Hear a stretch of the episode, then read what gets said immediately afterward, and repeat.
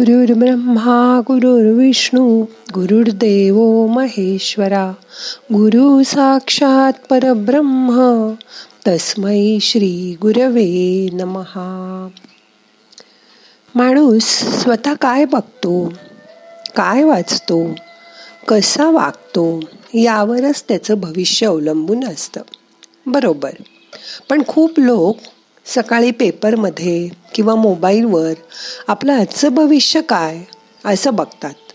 आणि मग दिवसभर ते सकाळी वाचलेलं भविष्य आठवून त्याप्रमाणेच दिवस घालवतात. तुम्ही काय करता?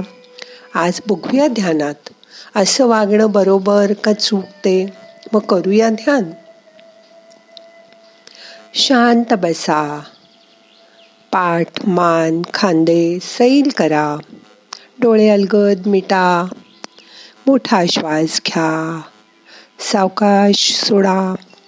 हाताची ध्यान मुद्रा करून हात मांडीवर ठेवा.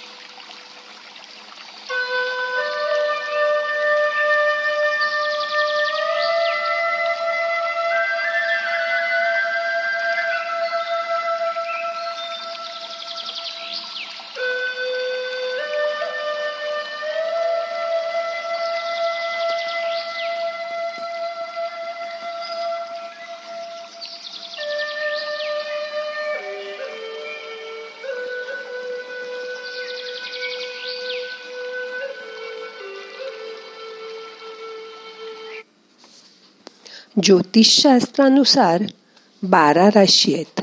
भारतात सव्वाशे कोटी लोक राहतात. या लो लोकांची विभागणी बारा राशीत केली तर प्रत्येक राशीत दहा कोटी लोक तरी असणारच.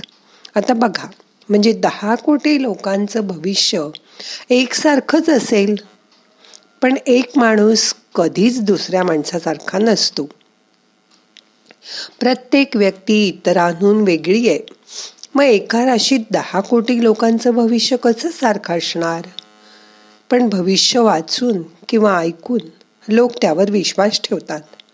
मग त्यांच्या मनात येणारे विचारसुद्धा त्या अनुषंगानेच होतात. आणि परिणामसुद्धा तसेच दिसून येतात. मग कधी विचार सकारात्मक तर कधी नकारात्मक असतील? यात या ज्योतिषाचा परिणाम दहा ते पंधरा टक्के असेल पण नव्वद टक्के परिणाम आपल्या विचारांचाच असतो. पण आपली चेतना जर उच्च पातळीची असेल तर आपल्याला भविष्याची चिंताच वाटणार नाही.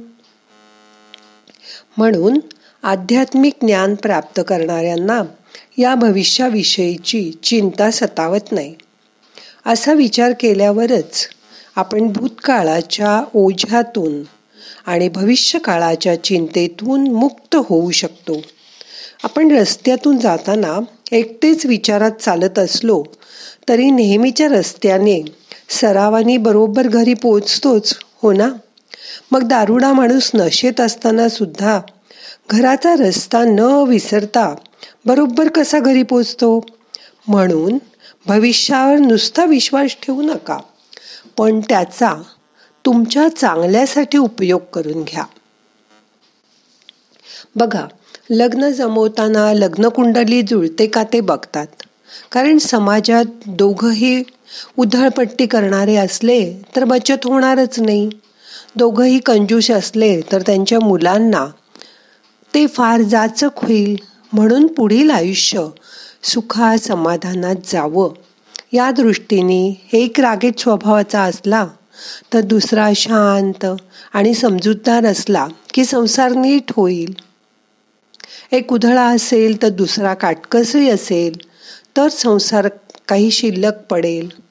एक बडबडा असला तर दुसरा त्याचं बोलणं ऐकून घेण्यासाठी आबोला असलेलाच बरा. त्यामुळे एक अंतर्मुखी असेल तर दुसरा बहिमुखी असावा. असा विचार करूनच संसार सुखाचा होऊ शकतो. दोघांचा ताळमेळ बसायला हवा एवढा तरी विचार नक्कीच पत्रिका बघून करता येतो. म्हणून म्हणतात ना की लग्नाच्या गाठी स्वर्गात मारल्या जातात. तोच माणूस आपल्याबरोबर समोर येतो. एखाद्या माणसाची वृत्ती कशी आहे? त्याचा स्वभाव कसा आहे? आत्तापर्यंत त्यांनी कसं आयुष्य जगलं? काय काय काम केलं? आज त्याची परिस्थिती कशी आहे? या सगळ्याचा मागोवा घेऊन तू पुढे अजून काय करू शकेल? त्याचं पुढचं आयुष्य कसं असेल हे सांगता येतं. त्यासाठी आजवर मला जे मिळालं ते का मिळालं? हा प्रश्न स्वतःलाच विचारा. कारण जे आजवर मला मिळालंय ते आपणच निवड केल्यामुळे. मग आपण आजपर्यंत जे करत आलो तेच भविष्यातही कराल. म्हणून आजच्यासारखंच उद्याही मिळत राहील. ही जाणीव होताच आपल्या अंतर्यामी काही परिवर्तन घडून आलं तर आजपासून तुम्ही काही काम हेतू पुरस्सर करू लागाल. त्यानंतर आपण काही वेगळे निर्णयही घेऊ शकतो. त्यात अजून कोणत्या शक्यता आहेत हे आपल्याला कळेल. आपली चेतनेची पातळी उंचावेल. आपल्याला त्याची जाणीव सुद्धा होईल की येथे अहंकाराला अजिबात थारा नाही. ईश्वर जळी स्थळी काष्टी पाषाणी सर्वत्र आहे. ईश्वर कोणकोणते निर्णय घेऊ शकतो हे जाणताच आपल्याला एक नवी शक्यता निर्माण होऊ शकते. तेव्हाच आपण या भविष्याच्या जंजाळातून मुक्त होऊ खरं ना? हा विचार खूप जटिल आहे. म्हणून नीट सविस्तर शिकून समजून घेतलं पाहिजे. ते खूप महत्त्वाचं आहे. भविष्याचा आधार घेऊन तुम्हाला तुमचे प्लॅन बनवता येतील दुःखावर मात करता येईल आजारपणात हेही दिवस जातील असं तुम्ही मनाला धीर देण्यासाठी भविष्य जरूर वापरा. आपल्या चुका चुका होत असतील तर त्या आधी शोधून सुधारा. आजारपण रोग व्याधी यासाठी अचूक डॉक्टरांचं योग्य औषध घ्या. हा निर्णय तुम्ही स्वतःच किंवा तुमच्या जवळचेच नातेवाईक घेऊ शकतात. पण आपल्याला तर असं सांगितलंय की हे सर्व विधी लिखित आहे. तेव्हा हे असंच होणार आहे. मग याच भ्रमात लोक ग्रहदशा कधी बदलणार यातच अडकून पडतात. भाग्य दैव कर्म या गोष्टींबद्दल लोकांना खरं ज्ञान मिळतच नाही. त्यामुळे ते त्यातच गुंतून राहतात. यात अनेक शंका येतात. पण त्या पलीकडे जाऊन कोणीही मार्गदर्शन करत नाही अभ्यास करत नाही. कोणीच योग्य प्रकारे त्याचं मनन चिंतन करत नाही. काही लोक यावर विचार करतात पण लवकरच थकून जाऊन जाऊ दे जे व्हायचं ते होईल. म्हणून सोडून सुद्धा देतात. प्रत्येक माणसाच्या बाबतीत अनेक शक्यता असतात. गौतम बुद्धाचा जन्म झाला तेव्हा तो अनेक राजज्योतिषांनी हा मुलगा राजा होईल असं भाकीत केलं असणार. पण काहींनी तो बुद्ध बनेल असं पण वक्तव्य केलं. म्हणजे दोन्हीही अगदी टोकाच्या शक्यता होत्या. शक्यता खूप असतात. पण आपलं लक्ष नेमकं कोणत्या शक्यतेवर केंद्रित होईल आकर्षित होईल हा खरा महत्त्वाचा भाग आहे. एकदा आपली वृत्ती आपला स्वभाव जे ठरवेल त्याला अनुकूल अशा शक्यतांना आपण आकर्षित करतो आणि त्यानुसार आपलं भविष्य घडवलं जातं. जसं काही मुलं डॉक्टर होणार असं सांगितलं की सायन्सला जातात. मेडिकलला हुशार असल्यामुळे ॲडमिशन मिळतात.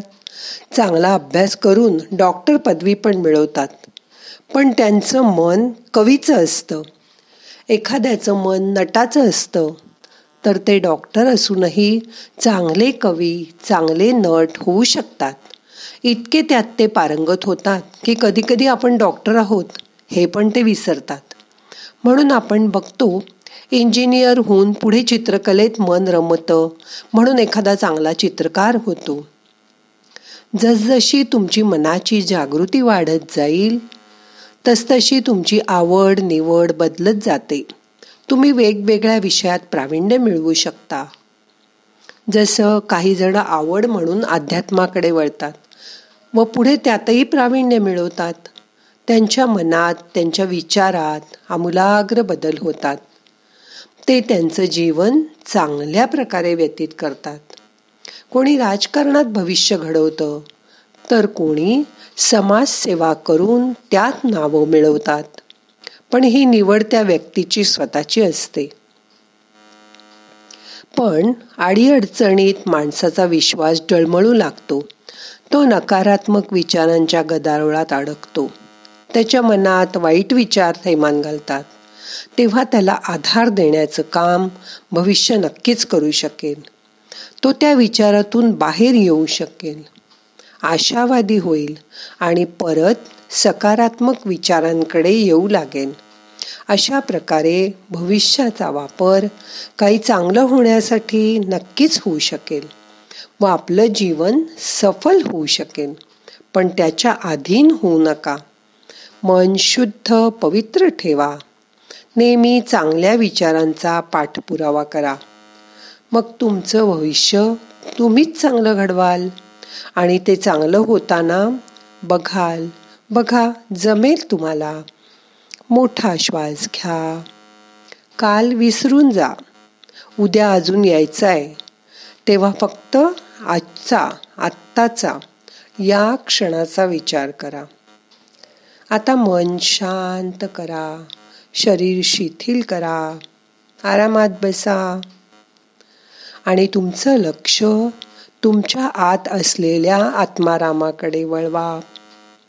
रिलॅक्स व्हा.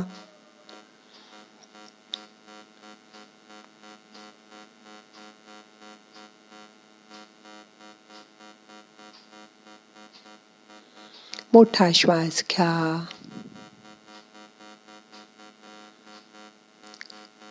सावकाश सोडा शांत बसा.